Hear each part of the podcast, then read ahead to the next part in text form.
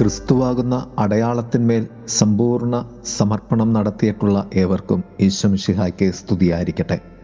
തിരുസഭ മാതാവ് ഇന്ന് നമുക്ക് നൽകുന്ന വചനധ്യാനം മർക്കോസിന്റെ സുവിശേഷം എട്ടാം അധ്യായം പതിനൊന്ന് മുതൽ പതിമൂന്ന് വരെയുള്ള വാക്യങ്ങളാണ്. ഫരിസയർ കർത്താവിനോട് അടയാളം ആവശ്യപ്പെടുന്നു. മൂന്ന് തലങ്ങളിൽ ഈ ധ്യാനത്തെ നമുക്ക് ക്രമപ്പെടുത്താം. മൂന്ന് കാര്യങ്ങളാണ് ഈ സുവിശേഷത്തിൽ പരമപ്രധാനമായി സംഭവിക്കുന്നത്. ഫരിസയരുടെ അടയാള ചോദ്യത്തിൽ മൂന്ന് കാര്യങ്ങൾ ഇവയൊക്കെയാണ്. ഒന്ന് യേശുനാഥൻ ആഴത്തിൽ നെടുവീർപ്പെട്ടു. രണ്ട് കർത്താവ് പറഞ്ഞു ഈ തലമുറ അടയാളം അന്വേഷിക്കുന്നത് എന്തിനാണ്? മൂന്ന് ഈ തലമുറയ്ക്ക് ഒരു അടയാളവും നൽകപ്പെടുകയില്ല. ഒന്നാമതായി പ്രലോഭനമാണ്. മർക്കോസിന്റെ വീക്ഷണത്തിൽ സ്വർഗത്തിൽ നിന്ന് ഒരു അടയാളം ആവശ്യപ്പെടുന്നത് പ്രകൃത്യാതീതവും പ്രത്യക്ഷത്തിൽ അതിശയകരവുമായ ഒരു പ്രലോഭനമായിരുന്നു. ക്രിസ്തു അടയാളം നൽകാൻ വിസമ്മതിച്ചു. കാരണം ക്രിസ്തു തന്നെയായിരുന്നു യഥാർത്ഥ അടയാളം. യേശുവിന്റെ മനസ്സിൽ അവൻ ചെയ്ത പ്രവൃത്തികളും അവൻ അവർക്ക് നൽകിയ വ്യാഖ്യാനങ്ങളും ചരിത്രത്തിൽ ദൈവരാജ്യത്തിന്റെ ഇടപെടലിന്റെ മതിയായ തെളിവുകളുമായിരുന്നു അടയാളത്തിന് നിദാനമായി നിലകൊണ്ടത്.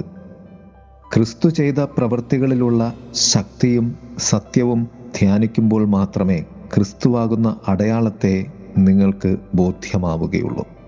അതുകൊണ്ട് ക്രിസ്തു പ്രവർത്തിച്ചതിലും ക്രിസ്തു പറഞ്ഞതിലും അധികമായി നീ അന്വേഷിക്കുന്ന അടയാളത്തിന്റെ പേരാണ് വ്യർത്ഥമായ അടയാളം. അഥവാ ആ അടയാള അന്വേഷണമാണ് ആത്മീയ പ്രലോഭനവും. രണ്ട് ക്രിസ്തുവിന്റെ മറുപടി.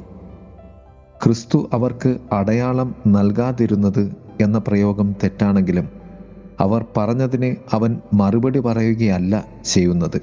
അതിനുള്ള യഥാർത്ഥ മറുപടി ക്രിസ്തുവിന്റെ നെടുവീർപ്പായിരുന്നു. രണ്ട് കാര്യങ്ങളാണ് അതിന് നിദാനം. ഒന്ന് ആ നെടുവീർപ്പ് താൻ തന്നെയാണ് യഥാർത്ഥ അടയാളമെന്ന് അവർ മനസ്സിലാക്കാത്തത് കൊണ്ടാണ് രണ്ടാമതായി ക്രിസ്തു സഹിക്കാനിരുന്ന കുരിശുമരണമാകുന്ന നിത്യതയുടെ അടയാളമായ തന്റെ പീഡാസഹനത്തെ കുറിച്ചുള്ള ക്രിസ്തുവിന്റെ മുൻകൂട്ടിയുള്ള ധ്യാനമായിരുന്നു അല്ലെങ്കിൽ അനുഭവമായിരുന്നു അത്. മൂന്ന് അടയാളങ്ങൾക്കതീതമായ സത്യങ്ങൾ. മർക്കോസ്ലിഹ ക്രിസ്ത്യാനികൾക്ക് വേണ്ടി ഇപ്രകാരം എഴുതി ശിഷ്യത്വം എന്നത് സ്വർഗീയ അടയാളങ്ങളെക്കുറിച്ചല്ല. ശിഷ്യത്വം എന്നത് നിരുപാധികമായി ഗുരുവിന്റെ സന്നിധയെ ബുദ്ധിയെയും യുക്തിയെയും അടിയറവ് വച്ച് ഗുരുവിന്റെ ബുദ്ധിയെയും ചിന്തകളെയും ഉപാസിക്കുന്നതാണ്. അതിന് അടയാളങ്ങൾ ആവശ്യമില്ല. വിശ്വാസവും ശരണപ്പെടലുമാണ് ആവശ്യം. നൽകപ്പെടുന്ന അടയാളങ്ങൾ കാണാതെ പോകുന്നതാണ് അടയാള അന്വേഷണത്തിന്റെ ഏറ്റവും വലിയ ശാപം.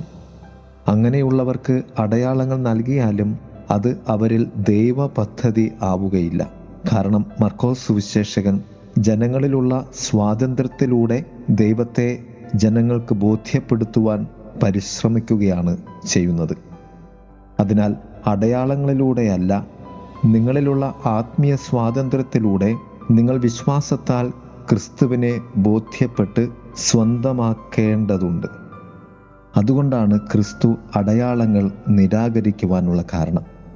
ശേഷം അവൻ വഞ്ചിയിൽ കയറി വിജനതയിലേക്ക് പോയി എന്ന് സുവിശേഷം പറയും. കർത്താവ് നമ്മോട് പറയാതെ പറയുന്നത് നീ അന്വേഷിക്കേണ്ട അടയാളം അത് ഞാൻ തന്നെയാണ്. അത് നിനക്ക് സ്വന്തമാകണമെങ്കിൽ നീയും ഇതുപോലെ വിജനതയിലേക്ക് യാത്ര ചെയ്ത് എന്നോടൊപ്പം തപസ്സിരിക്കേണ്ടതുണ്ട്. പ്രിയമുള്ളവരെ നമുക്ക് ക്രിസ്തുവിനോടൊപ്പം ധ്യാനമായി തപസ്സായി നിലകൊണ്ട് അടയാളങ്ങളെ ബോധ്യപ്പെടാം. ദൈവം നമ്മെ സമൃദ്ധമായി അനുഗ്രഹിക്കട്ടെ. അമേൻ ചിറകുണ്ടായിരുന്നെങ്കിൽ പർവത നിരകൾ